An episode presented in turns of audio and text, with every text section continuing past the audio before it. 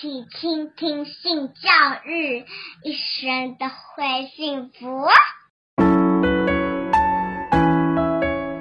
嗨，大家好，我是林燕青。今天呢，就欢迎我们的两位啊来宾。这两位来宾非常非常的特别，一位是信奇，一位是阿古。因为他们的婚姻呢，其实经历了很多的艰辛，一般人应该很难想象这种艰辛。我们知道，在跨国婚姻里面呢。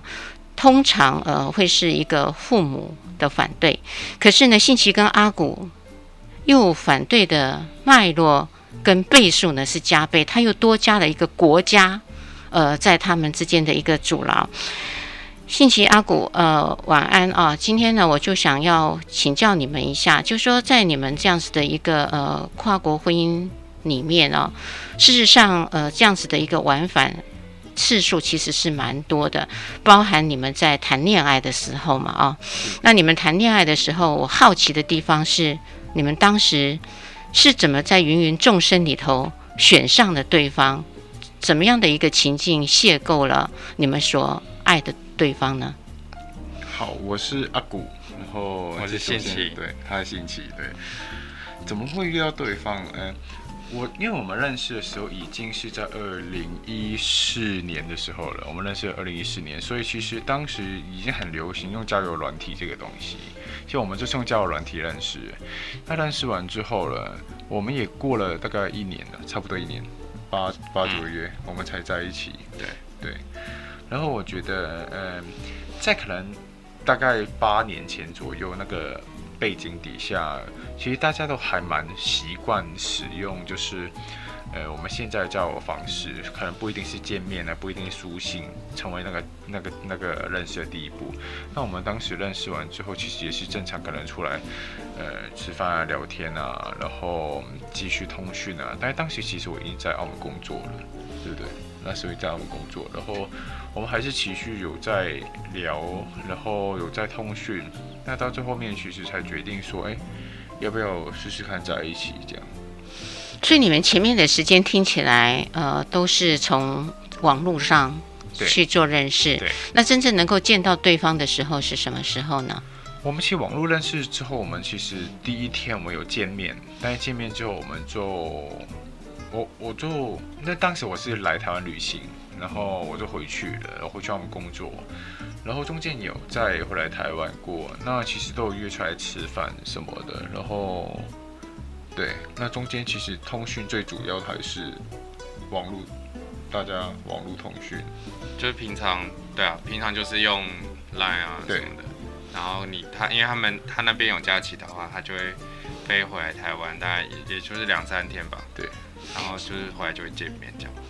所以在这个过程里头，也因为从网络上跟也会到台湾来做见面嘛，哦，那这样子的飞机往返，我相信这个久别久别啊，应该是非常感情更甜蜜了。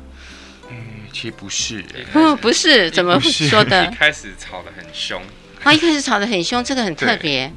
我们吵蛮凶的，特别我们其实前两年的那个感情不稳定，对。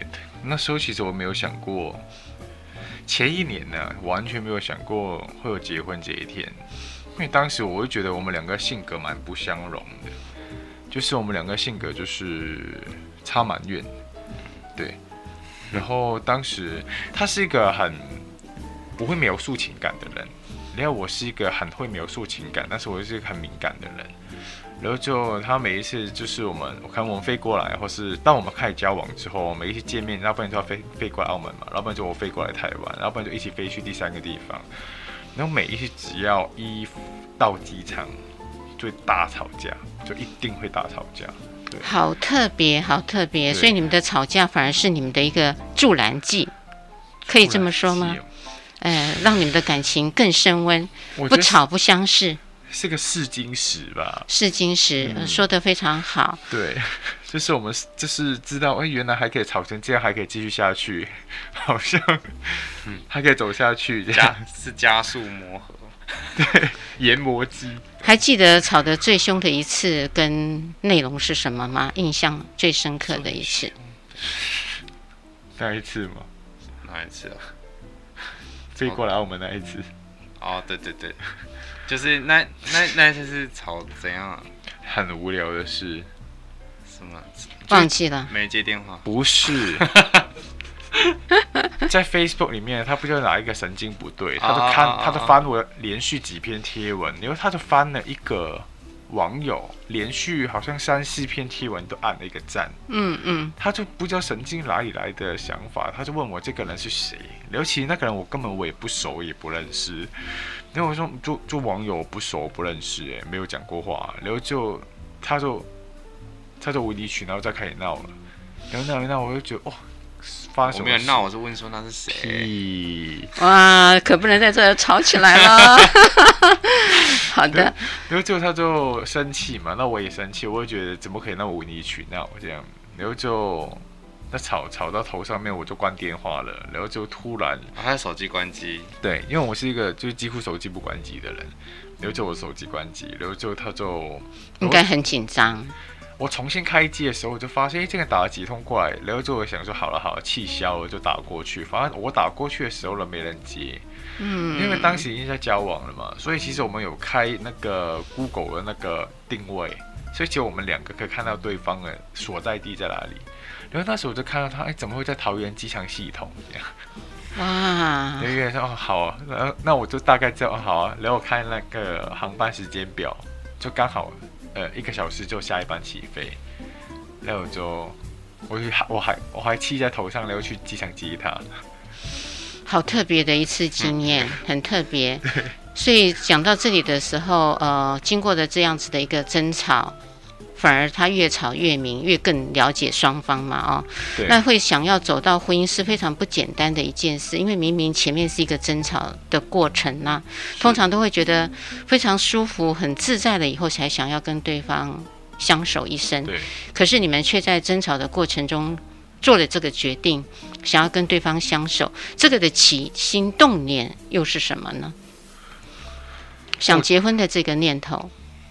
我觉得是磨到后面的时候，发现没有磨得那么严重了。就是前面可能是撞击，但后面的话真的是研磨，你就会觉得好像你刚刚说的嘛，就是我们必须要跟那个人觉得很舒服，才有办法跟他一起相处，厮守一生嘛。那前面的冲击撞击当然是不舒服的，但是到后面的磨合，其实我反而我会觉得是舒服的，就是是一个我能接受。还有，它也是一些生活上面的波澜，然后到后面，其实我们很多问题，我们都一起去面对处理的时候，除了呃两个人之间情感以外，还还我觉得还产生了很多革命的情节，就让我们两个其实有很多情情感上面的堆叠，不单纯只是一个伴侣配偶，我们也是朋友、家人或是工作伙伴，就变成说，哎，他有他不可取代的地位。你也这样子认为吗？我是因为其实一开始我们没有想到，没有那么快就就聊到说要结婚。我我好像是你啦，对你没，对对，我没有，对你没有，对你在那边跟我打哈哈。那你会难过吗？当他打哈哈的时候，会觉得他没有这个准备？我就会觉得，因为因为我从来那时候就是从来没有想过说。要结婚这件事情，对对对对，因为那时候也还没同婚也还没过。我觉得他就是被被社会价值观绑架的人，嗯，他完全对婚姻没有在他选项里面当下，但是婚姻那时候就已经在我的框架里面是可以进行的。也许这个婚姻并不是说真的呃签了纸结婚登记或是怎样，但是我觉得呢，婚姻生活是我能想象的。那因为在我的。